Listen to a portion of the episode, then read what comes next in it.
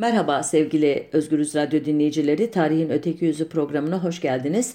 19 Ocak 2020 tarihinde Berlin'de e, Libya'nın kaderini konuşmak üzere büyük devletlerin ve bu arada onlara dahil olmaya çalışan e, Türkiye'nin bir konferansa katılacağını e, öğrendik.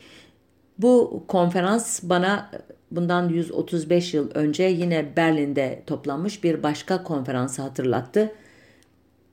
Bu konferans e, tarih yazımına e, sömürgeler üzerine Berlin Konferansı adıyla geçmişti.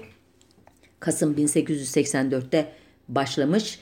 3 ay kadar süren ateşli ama gizli tartışmalardan sonra 26 Şubat 1885'te e, konferansın katılımcısı 14 ülke Afrika'nın e, paylaşımı konusunda e, hangi ilkelerin uygulanacağına da anlaşmışlardı ve bu tarihten itibaren Afrika yaklaşık 50 e, parçaya e, bölünerek her bir parçası konferans katılımcıları ülkelerin e, ülkeler tarafından iliğine kadar sömürülecekti. Bu konferansa giden yolu biraz özetleyerek devam etmek istiyorum ki 1885 Berlin Konferansı ile 2020 Berlin Konferansı arasında benim gördüğüm benzerlikleri belki siz de bulabilirsiniz. 1500'lerden ee, itibaren Afrika'nın kıyıları e, beyaz sömürgeciler tarafından ya da kaşifler, e, seyyahlar, misyonerler tarafından e, keşfedilirken kimse iç bölgelere girmeye cesaret edememişti. Ee, ancak 19. yüzyılda durum değişmeye başladı. Sanayi devriminin e, etkisiyle trenlerin, buharlı gemilerin ulaşımda e, yaygın bir şekilde kullanılması e, büyük bir hareketlilik yarattı bu alanda. Telgraf buluşu ile de uzak bölgelerle metropollerin e, ilişkisi kurulabildiği için e, bu seyahatler daha güvenli hale gelmeye başladı. Ayrıca e, Avrupa kıtasında özellikle gelişmekte olan e, kapitalizmin e, teşvikiyle buluşlar yapmak, keşifler yapmak adeta bir gereklilik haline gelmişti. Çünkü kapitalist e, sistem hem üretim için e, değişik ham madde kaynaklarına ihtiyaç duyuyordu hem de ürettiği malları satacağı yeni pazarlara ihtiyaç e, duyuyordu. Sonuçta 1800'lerden itibaren hem Afrika hem de Asya kıtası e, beyaz e, sömürgecilerin e, akınına uğradı. Afrika'ya ilk gelen e, kaşiflerden en ünlüsü İskoç asıllı e, rahip, misyoner, doktor David Livingstone idi. Afrika'ya e, 1841 yılında ayak bastı Livingstone. E, bir misyoner teşkilatı tarafından e, Güney Afrika Cumhuriyeti'nin bugünkü adıyla e, en önemli liman şehri olan Cape, Cape Town'a gelmişti. Oradan e, yukarı doğru çıktı. E, Zambezi nehrini aştıktan sonra Angola ve Mozambik bölgesine geldi. Bundan sonra e, Livingstone'un 1874'teki ölümüne kadar ki maceralarını anlatmaya 10 e, program yapsak yetmez e, hızlıca e, hikayenin sonuna e, doğru gelmek istiyorum. 1871 yılında e, Livingstone bir ara e, sessizlik içine girdi. Sonradan anlaşıldı ki hastalık ve e, yiyeceksizlikle boğuşuyordu. Bu e, hikayeyi duyan e, New Yorklu bir gazeteci e, Henry Morton Stanley Afrika'ya e, gitti. Livingstone'u buldu. Ona yiyecek ve ilaç e, ulaştırmakla kalmadı. Onun Afrika e, serüvenini sömürgecilik açısından çok ilginç buldu, çok faydalı buldu ve İngilizleri ikna etmeye çalıştı e, Afrika'yı sömürgeleştirmeleri konusunda. E, fakat İngilizler buna e, yanaşmadılar başlangıçta. E, buna karşılık zaten Afrika'yı e, keşfetmiş olan Portekizli sömürgeciler vardı Angola ve Mozambik'te. Özellikle köle ticaretini e, Müslüman Arap tüccarlarla el birliği içerisinde tüm acımasızlığıyla sürdürüyorlardı. E, Portekizlerin gözü e, Kongo ırmağının e, deltasında ve e, orta bölümünde idi o tarihlerde. E,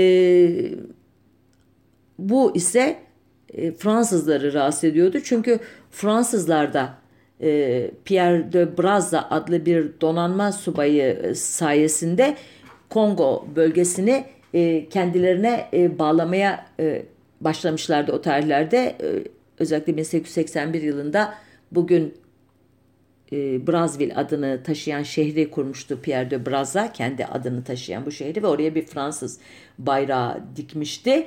E, ama esas olarak e, Morton Stanley'in yazılarıyla daha çok ilgilenen başka bir kişi vardı ki bu e, Belçika Kralı 2. Leopold idi.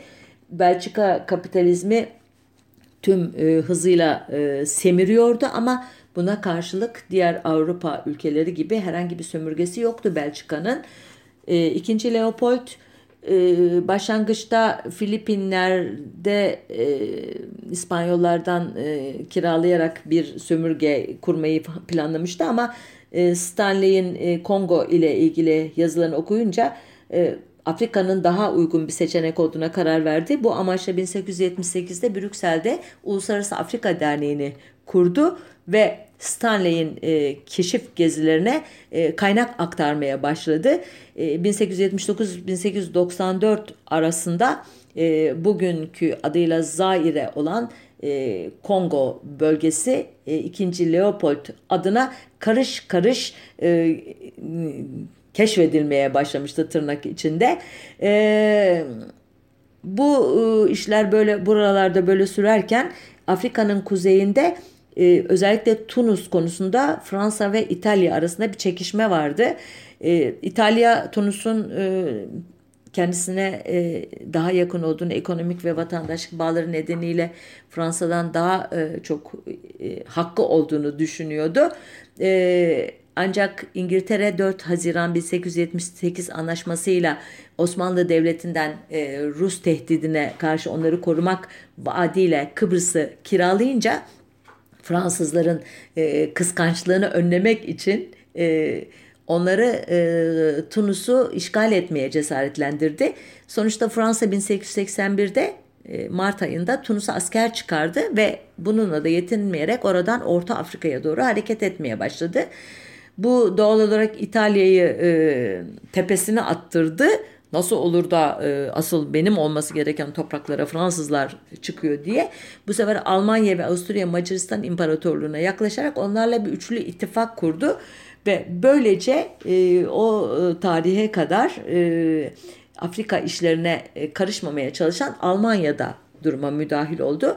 E, Almanya bildiğiniz gibi eski Prusya e, devletinin devamı 1870'teki Fransa-Prusya e, savaşında Fransızları yendikten sonra e, ulusal birliğini e, ilan ediyor ve e, şansölye Bismarck e, sömürgecilik konusunda Avrupalı e, paydaşların e, muadillerinden farklı düşünüyor. Örneğin 1882 ilkbaharında Reichstag'da yaptığı bir e, konuşmada şöyle e, diyor. Ben başbakan olduğum sürece bir sömürgecilik politikası söz konusu olamaz. Bizim öyle denizlere açılabilecek bir donanmamız yok. Uzak kıtalarda bir savaş halinde Fransızların eline geçecek olan topraklara da sahip olamayız, sürdüremeyiz oradaki hakimiyetimizi.'' Fakat e, Bismarck özellikle e, Alman tüccarlarından gelen baskılar karşısında bu sözlerini çiğneyecek ve 1883-84 kışında e, Gine körfezine bir kurvazör gönderecektir. Böylece e, öncelikle tırnak içinde Kamerun kıyılarındaki inceleme seferi diye başlayan bu e, harekat e, Kamerun'un ardından Togo'nun ve Zanzibar Sultanlığı'nın e, Alman sömürgesi haline dönüşmesiyle bitecektir. Ardından da bugünkü Tanzanya, o günkü Tanganyika kıyılarını işgal edecektir Almanlar. E, dolayısıyla hmm, başlangıçta e, Morton Stanley adlı Amerikalı gazeteciyi bir maceracı, bir Don Quixote gibi gören ve e, ona yardım etmeyen İngiltere'nin de gözü açılacaktır Almanya'nın bu harekatından sonra. Zaten kendisi 1877'de Transvali e, Afrika'nın e, güneyindeki Transvaal bölgesini 1882'de de e, Mısır'ı e, işgal ederek Afrika'nın kuzey ve güney noktalarını ele geçirmiş durumdadır. E, bundan sonraki faaliyetlerinin amacı iki uç arasında kalan toprakları e, da kontrol altına almak olacaktır e, Britanya'nın. E, bu iş için de e, Portekiz'in Kongo üzerindeki iddialarını destekleyerek e, Portekiz'i öne sürecektir Britanya. E, bu hamlesiyle de Belçika, Fransa ve Almanya'yı kızdıracaktır. Ve 1884 yılına gelindiğinde işte Avrupalı devletler arasındaki ilişkiler tam da bu şekildedir. E, bu noktada Bismarck e, bir e, medyatör e, rolü üstlenerek e, çeşitli Avrupa devletlerini e, bir konferansa davet eder. İşte e, benim bu haftaki programıma konu olan Berlin Konferansı'nın arka planı böyledir. E, hangi devletler e, katıldı e, diye merak edebilirsiniz. E, 1884 Kasım'ında başlayan Berlin Konferansı'na sayayım. Britanya, Fransa, Avusturya Macaristan İmparatorluğu, Almanya, Belçika, İtalya, e, Çarlık Rusyası, Portekiz, İspanya, İsveç, Norveç, Danimarka, Amerika Birleşik Devletleri ve nihayet Osmanlı İmparatorluğu toplam 14 ülke 15 Kasım 1884'te bir araya gelirler. Başlangıçta Osmanlı İmparatorluğu konferansa davet edilmemiştir. E, çünkü Almanya e, onun Afrika'da e, bir toprağı olmadığını düşünmektedir. Halbuki 1911'e kadar Trablusgarp Osmanlı hakimiyetindedir bildiğiniz gibi. sonuçta Osmanlı tarafı bu duruma itiraz eder. 6 Kasım 1884 tarihinde Bismarck'a gönderdiği bir telgrafta Osmanlı İmparatorluğu temsilcisinin e, pek çok e, husus dile getirilmektedir. Örneğin birkaç cümle okuyayım izninizle.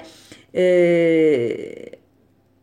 Almanya devleti Batı Afrika ile alakalı sorunları çözmek için Berlin'de bir konferans toplanmasını teklif etmiş ama bu konferansa konuyla alakalı devletlerin yanı sıra alakasız olan Rusya ve Avusturya gibi devletleri de davet etmiştir. Ancak Osmanlı'ya bir davetname gönderilmemiştir. Bu konu gündeme alınmış ve meclisi hassa vükelada bir karar verilmeden önce şu konular sorulmuştur. Öncelikle 1856 Paris Anlaşması'ndan sonra Avrupa'da toplanan konferansların yeteri kadarını Osmanlı'da katılmamış mıdır? İkinci olarak Paris Anlaşması'nın 20. maddesinde Osmanlı İmparatorluğu'nun Avrupa devletlerine dahil olduğu yazılı değil midir? Eğer e, böyle ise bu defa Osmanlı Devleti'nin bu e, konferansa davet olunmaması e, doğru mudur? Bu Paris Anlaşması'nı ihlal etmek sayılmaz mı? E, buna ek olarak Osmanlı Devleti 1856'dan beri kendi çıkarlarını ilgilendiren konularda Avrupa'da toplanan büyük konferansların hepsine çağrılmıştır. Ancak bazı özel meseleler için toplanan konferanslara çağrılmamıştır. Örneğin Lüksemburg Dükalığı meselesi için 1867'de Londra'da toplanan konferansa sadece Almanya, Avusturya, İngiltere, Fransa, İtalya, Rusya ve Felemenk devletleri davet edilmiştir. Yani biz davet edilmedik bu doğaldı demeye getiriyor.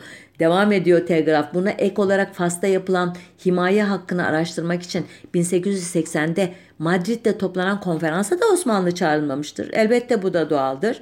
Ama şimdi toplanacak Kongo konferansında işgal, zapt ve e, özür dilerim istila hakları ile alakalı karara bağlanacak olan konuların daha sonra bizim de toprağımız olan Afrika'nın geri kalanında da uygulanması talep edilebilir. Dikkat ediyor musunuz bilmiyorum. Gayet rahat. İşgal, zapt ve istila hakları diye bir şeyden söz ediyor Osmanlı e, tarafı telgrafta. Bu nedenden dolayı konferansa katılan devletler sayesinde bu konferansın genel ve büyük toplantı haline gelmesi nedeniyle gerek konuşulacak konularla alakası olduğu için ve gerek Avrupa devletleri arasına dahil olduğumuz için bu konferansa katılmak İtalya devleti gibi hakkımızdır gerçekten de hakları. Hele de e, Trablusgarp e, konusunda hak iddia eden e, tarihsel açıdan oranın kendisine bağlı olduğunu iddia eden İtalya katılıyor ise e, bu telgraf e, etkisini göstermiştir. Öyle ki e, Britanya temsilcisi Lord Granville e, aa nasıl olur e, Almanya nasıl olur da Osmanlı İmparatorluğu'na davetname göndermemiş olabilir. Bunu ilk kez duyuyorum e, diyerek e, konuya e, dahil olmuş ve sonunda e, bu kriz çözülmüş. Osmanlı İmparatorluğu adına konferansa Berlin Sefiri Mehmet Said Paşa ile Sefaret Müsteşarı Ohanes Efendi'nin katılması e, kararlaştırılmıştı. E, 15 e, Kasım'da başladı demiştim e, görüşmeler 1884 yılının 15 Kasım'ında 26 e, Şubat 1885'e kadar 3 ay kadar sürmüştür. Tutanakları çok yakın tarihlerde ortaya çıkan bu konferansın sonuç bildirgesi de o zaman hiçbir yerde ilan edilmemiştir ama bugün biliyoruz ki katılımcılar Afrika'yı adeta e, kimsenin yaşamadığı bomboş bir alan olarak ele almışlardır. Orada e, yaşayan insan toplulukları, halklar, e, krallıklar, e, işte sultanlıklar gibi siyasi oluşumları yok saymışlardır. Adeta e, bomboş bir alan üzerinde cetvellerini alarak tam anlamıyla kelimenin tam anlamıyla Afrika'yı e, aralarında paylaşmışlardır. Yalnız bu anlaşmanın e, bir önemli özelliği vardır. Daha önceki e, sömürgecilik anlaşmalarından farkı vardır.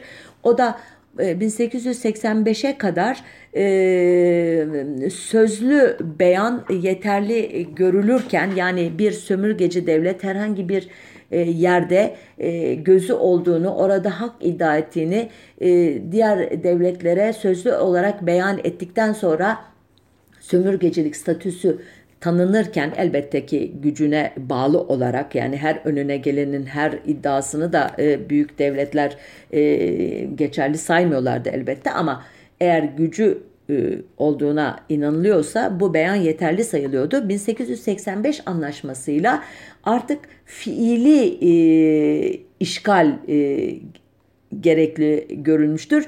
Yani herhangi bir bölgede hak iddia eden emperyal gücün oraya e, bizzat asker çıkarması, birliklerini göndermesi ve orada fiili iktidarını e, tesis etmesi şart koşulmuştu. E, ama anlaşmanın bir de göya ahlaki e, işte e, iddiaları vardı. O da e, köle alım satımına karşı olduklarını, silah kaçakçılığına ve şiddete karşı olduklarını söylüyorlardı. Bununla mücadele etmeyi vaat ediyorlardı. Ancak konferans biter bitmez büyük devletlerin Afrika talanı tüm şiddetiyle başlayacaktı. Adeta e, Avrupalı e, sömürgeciler Afrika'ya hücum edeceklerdi. Osmanlı Devleti elbette bu furyadan e, payını alamadı çünkü her alanda giderek içine doğru göçmekteydi o sıralarda. E, bazı e, talepleri de hiç dikkate alınmamıştı. E, örneğin bazı bölgelerde şehbender tayin etme falan hakkını istiyordu. Buna e, itiraz etti ve anlaşmayı imzalamakta epey direndi. Nihayet 25 Haziran 1885 tarihinde pes etti. imzasını koydu ama bunun bir hükmü de yoktu aslında. Ee, buna karşılık Avrupalı devletlerden bazıları açısından 1885 sonrası çok ballı geçti. Örneğin e, Belçika, e, Kongo Nehri civarında bir grup Belçikalı yatırımcıyla birlikte öyle bir sömürgecilik sistemi kurdu ki bölge 2. Leopold'un Kral 2. Leopold'un özel mülkü haline e, dönüştü. Leopold e, Kongo üzerindeki hakimiyetini Berlin konferansından sonra sarf ettiği şu sözlerle meşrulaştırmaya çalışmıştı. E, dünyanın henüz nüfuz edilmeyen tek yöresini medeniyete kavuşturmak, oradaki halkların üstünde asılı duran karanlığı delmek, kanımca içinde bulunduğumuz bu ilerleme çağına yaraşır bir haçlı seferidir demişti. Bu Haçlı Seferi'nin e, sonucu 1885-1908 yılları arasındaki 23 yıllık e, Belçika sömürgeciliği döneminde e, 20-30 milyon arasında olduğu tahmin edilen Kongo nüfusu işkenceler, köle alım satımları, bulaşıcı hastalıklar ve katliamlar e, nedeniyle üçte birine yani 8-9 milyona kadar düşmüştü. İkinci Leopold e, ölmemeyi başaranlara kırbaç ve sakatlama tehdidi altında yabani kauçuk, fildeşi ve palmiye yağı toplattırmış ve elde ettiği milyarlarca frangı kişisel hesaplarına aktarmıştı.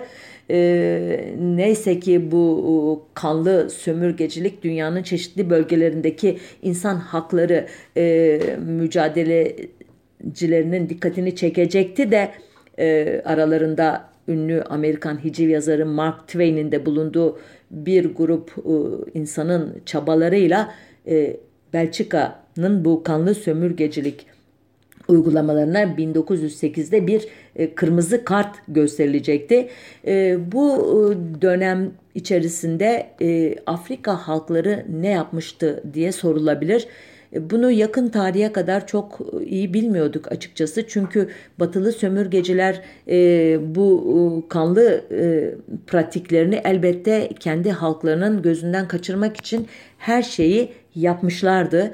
Nihayetinde Avrupalı beyaz insanlar elbette zenginleşmek istiyorlardı ama bu zenginliklerin içinde Afrikalı kölelerin kanının olduğunu etinin olduğunu bilmeye e, tahammül edemezlerdi. Hani göz görmeyince gönül katlanır e, derler ya o hesapça orada ne olduğunu e, bilmedikleri sürece e, kapitalist e, sistemin nasıl ayakta kaldığı konusuna da kafa yormamışlardı. Zaten Afrika kıtasında e, basın yayın faaliyetleri son derece sınırlıydı.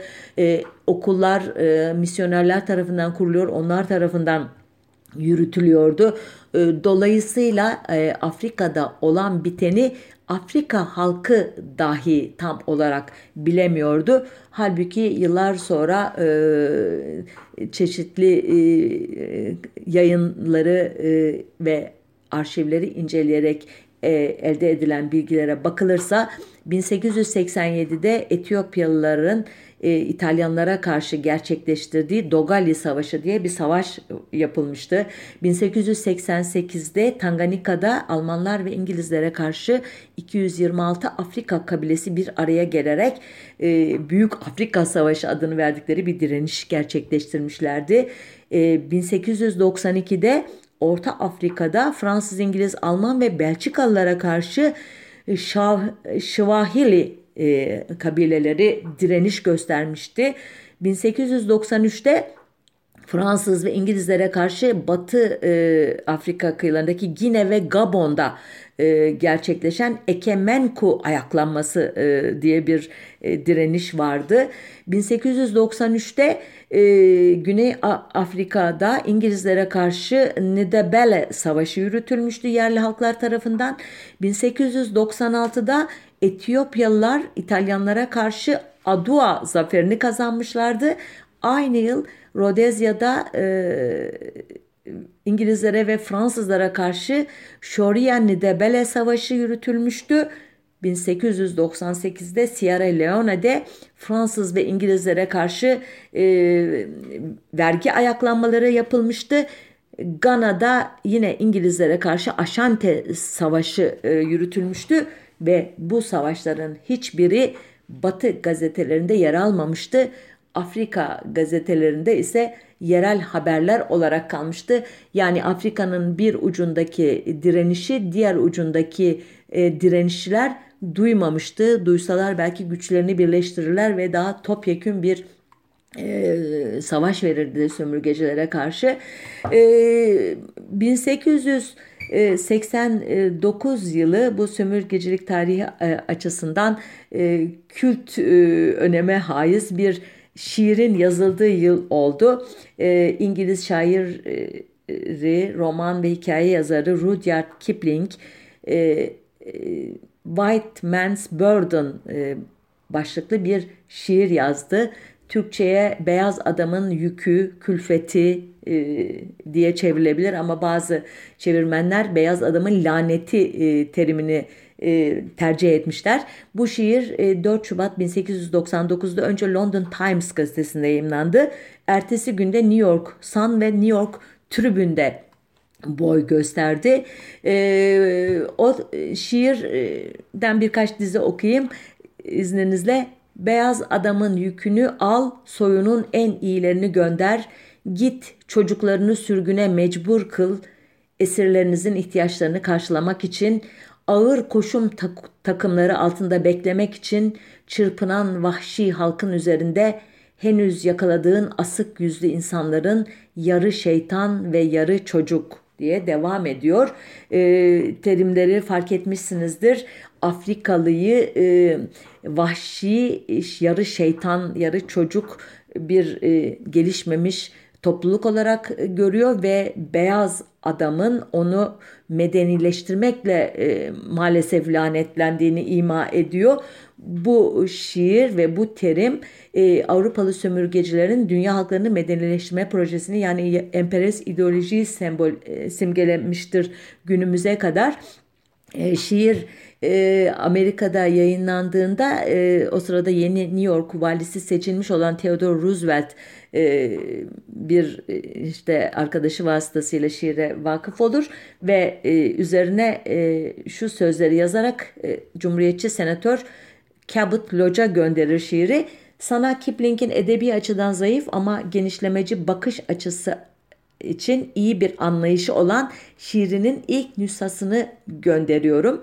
E, Amerika Birleşik Devletleri o dönemde e, ülkeyi bir denizcilik ve sömürge gücüne dönüştürücü etki yapmış olan İspanyol Haçlı seferlerinden tırnak içinde e, yeni çıkmıştır ve e, cumhuriyetçi idealler e, ile e, sömürgeci idealler arasında ciddi bir tartışma vardır Amerikan e, siyaset e, yapıcılarının arasında. Bir kısmı e, Amerika e, artık kendi içine dönmelidir, e, cumhuriyetçi idealleri kökleştirmelidir derken bir kısmı o sırada e, İspanyolların bıraktığı Filipinler'deki iç savaşa müdahale etmek e, gerekir demektedir. E, Rudyard Kipling'in e, şiirinin de etkisiyle olmalı. E, Amerikan Senatosu 6 Şubat 1899'da e, o güne kadar direndiği bir karar alır ve Filipinlere asker gönderilmesini ve oranın idaresinin Amerika e, Birleşik Devletleri'nin e, eline geçmesine onay verir. E, dolayısıyla e, Kipling sadece Afrika'yı değil e, işte Filipinlerin sömürgeleştirmesinde de önemli etki yapmıştır şiiriyle denebilir. E, bu olaylardan e, yaklaşık 60 yıl e, özür dilerim 70 yıl sonra modern Kenya'nın kurucu devlet başkanı Yomo Kenyatta e, bir başka darbe mesele e, söze dökecektir. E, şöyle der Kenyatta, Avrupalılar geldiklerinde onların elinde İncil, bizim elimizde ise topraklarımız vardı. Bize gözlerimizi kapatıp dua etmeyi öğrettiler.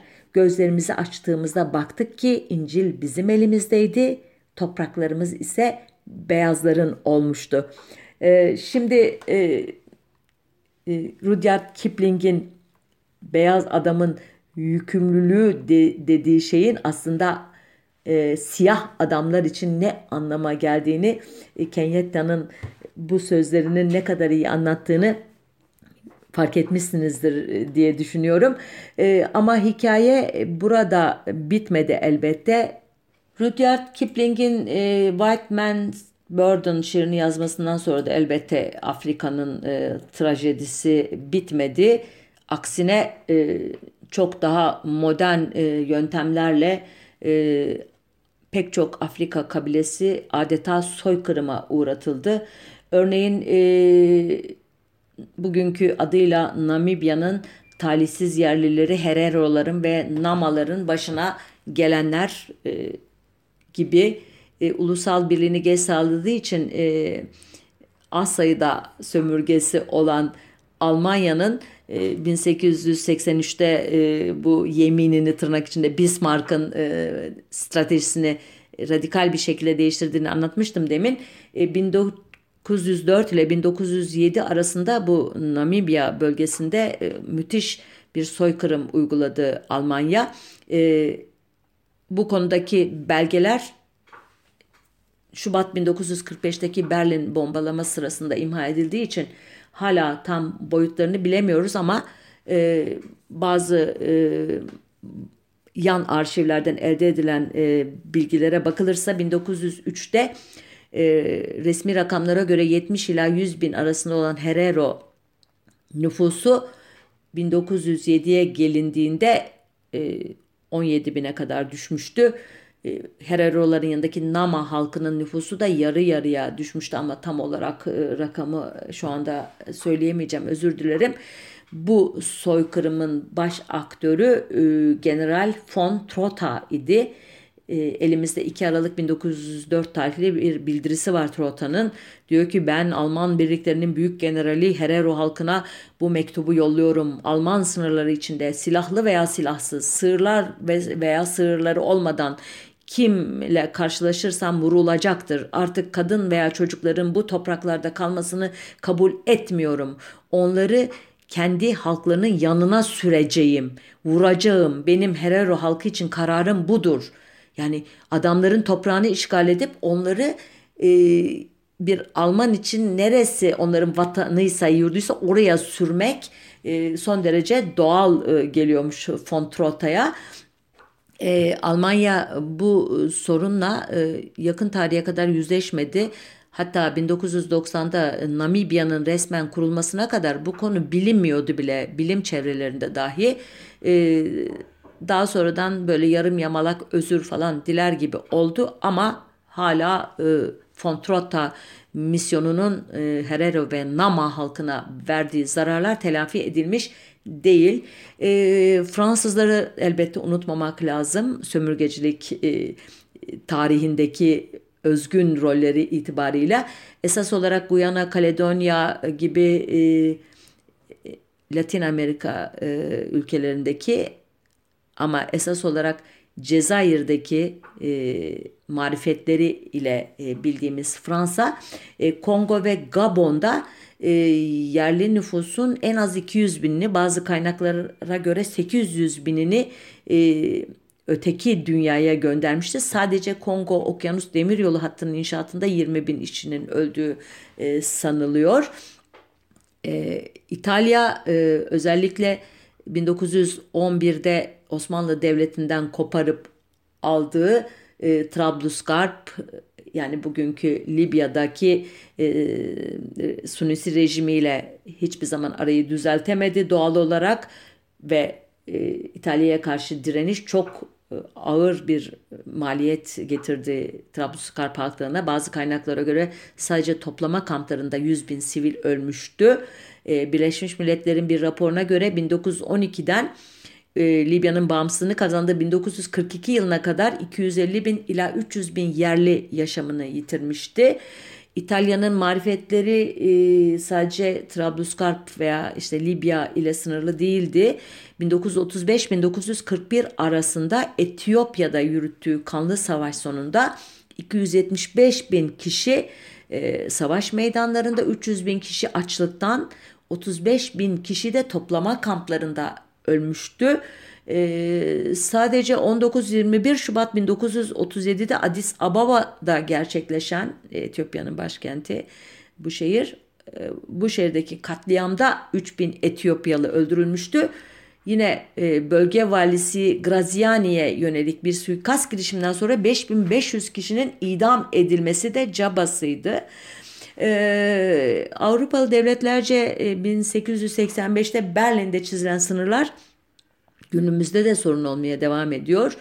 Ee, 1916-1961 arasında Belçika mandası olan Ruanda'daki e, katliamı, soykırımı hatırlarsınız 1994 yılında e, Hutular e, ki Frankofan diye biliniyorlar yani Fransızlar tarafından silah ve para ile veya kültürel veya siyasal e, araçlarla destekleniyorlar.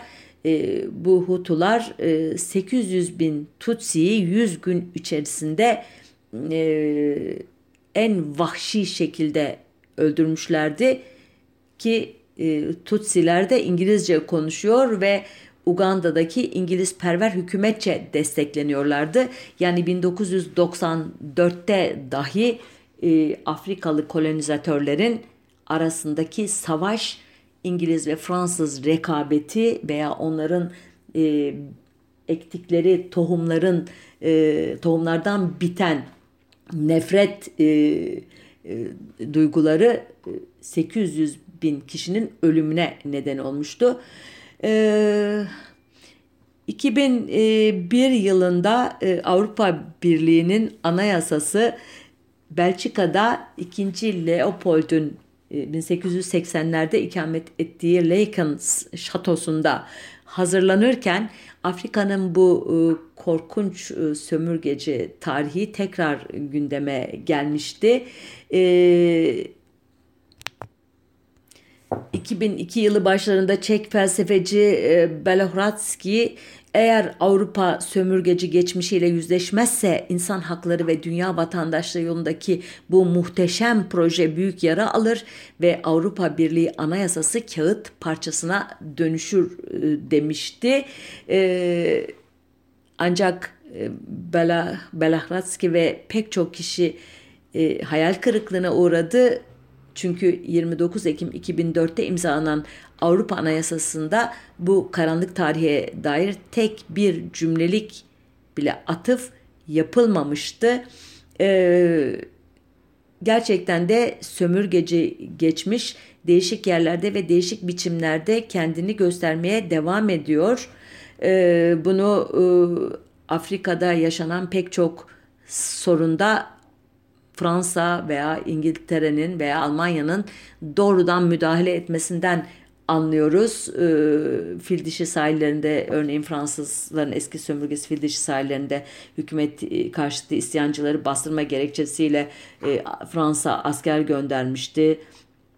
Veya işte Kongo'nun başkenti Kinshasa'ya Belçikalılar gidip oradaki e, ilişkilerini tazelemeye çalışmışlardı bu 2004 e, yılında. İşte ABD, çeşitli AB ülkeleri özür dilerim Afrika'daki Amerika projelerine destek vererek bir nevi vekalet yoluyla eski sömürgecilik geleneklerini devam ettirmeye çalışıyorlardı. Eee Dolayısıyla 19 e, Ocak 2020'de Berlin'de toplanacak e, konferansın 1885'tekinden e, çok farklı bir mantığa dayanmadığını söylemek için elimizde çok malzeme var. O zaman medyatör rolünü, aracılık rolünü Bismarck üstlenmişti. Bugün Rusya Federasyonu Başkanı Putin üstleniyor. 1885'te Osmanlı İmparatorluğu e, zorla kendini konferansa dahil etmişti ama sonuçta o büyük e, paylaşmadan e, kendisine en ufak bir lokma bile düşmemişti. Bugün Türkiye kendini Berlin konferansına zorla davet ettirmeye çalışıyor. Yine 1885'te Afrika halkları kendileri hakkındaki bu konferansta en ufak bir şekilde temsil edilmemişlerdi. Bugün e, Libya'da savaşan taraflar Sarraç ve Hafter'in ne ölçüde temsil edileceğini bilmiyoruz ama onlar katılsa dahi e, Trablusgarp'ın e, gerçek e, sahiplerinin e, temsilciliğini yapacakları şüpheli.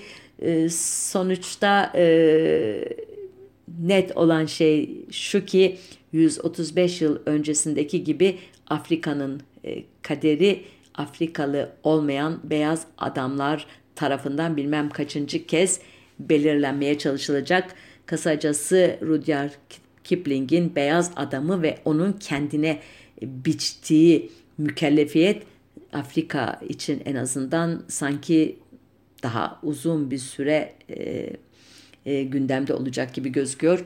E, burada e, sonlandırayım e, konuşmamı haftaya bir başka konunun öteki yüzünde birlikte olmak üzere. Hoşçakalın diye.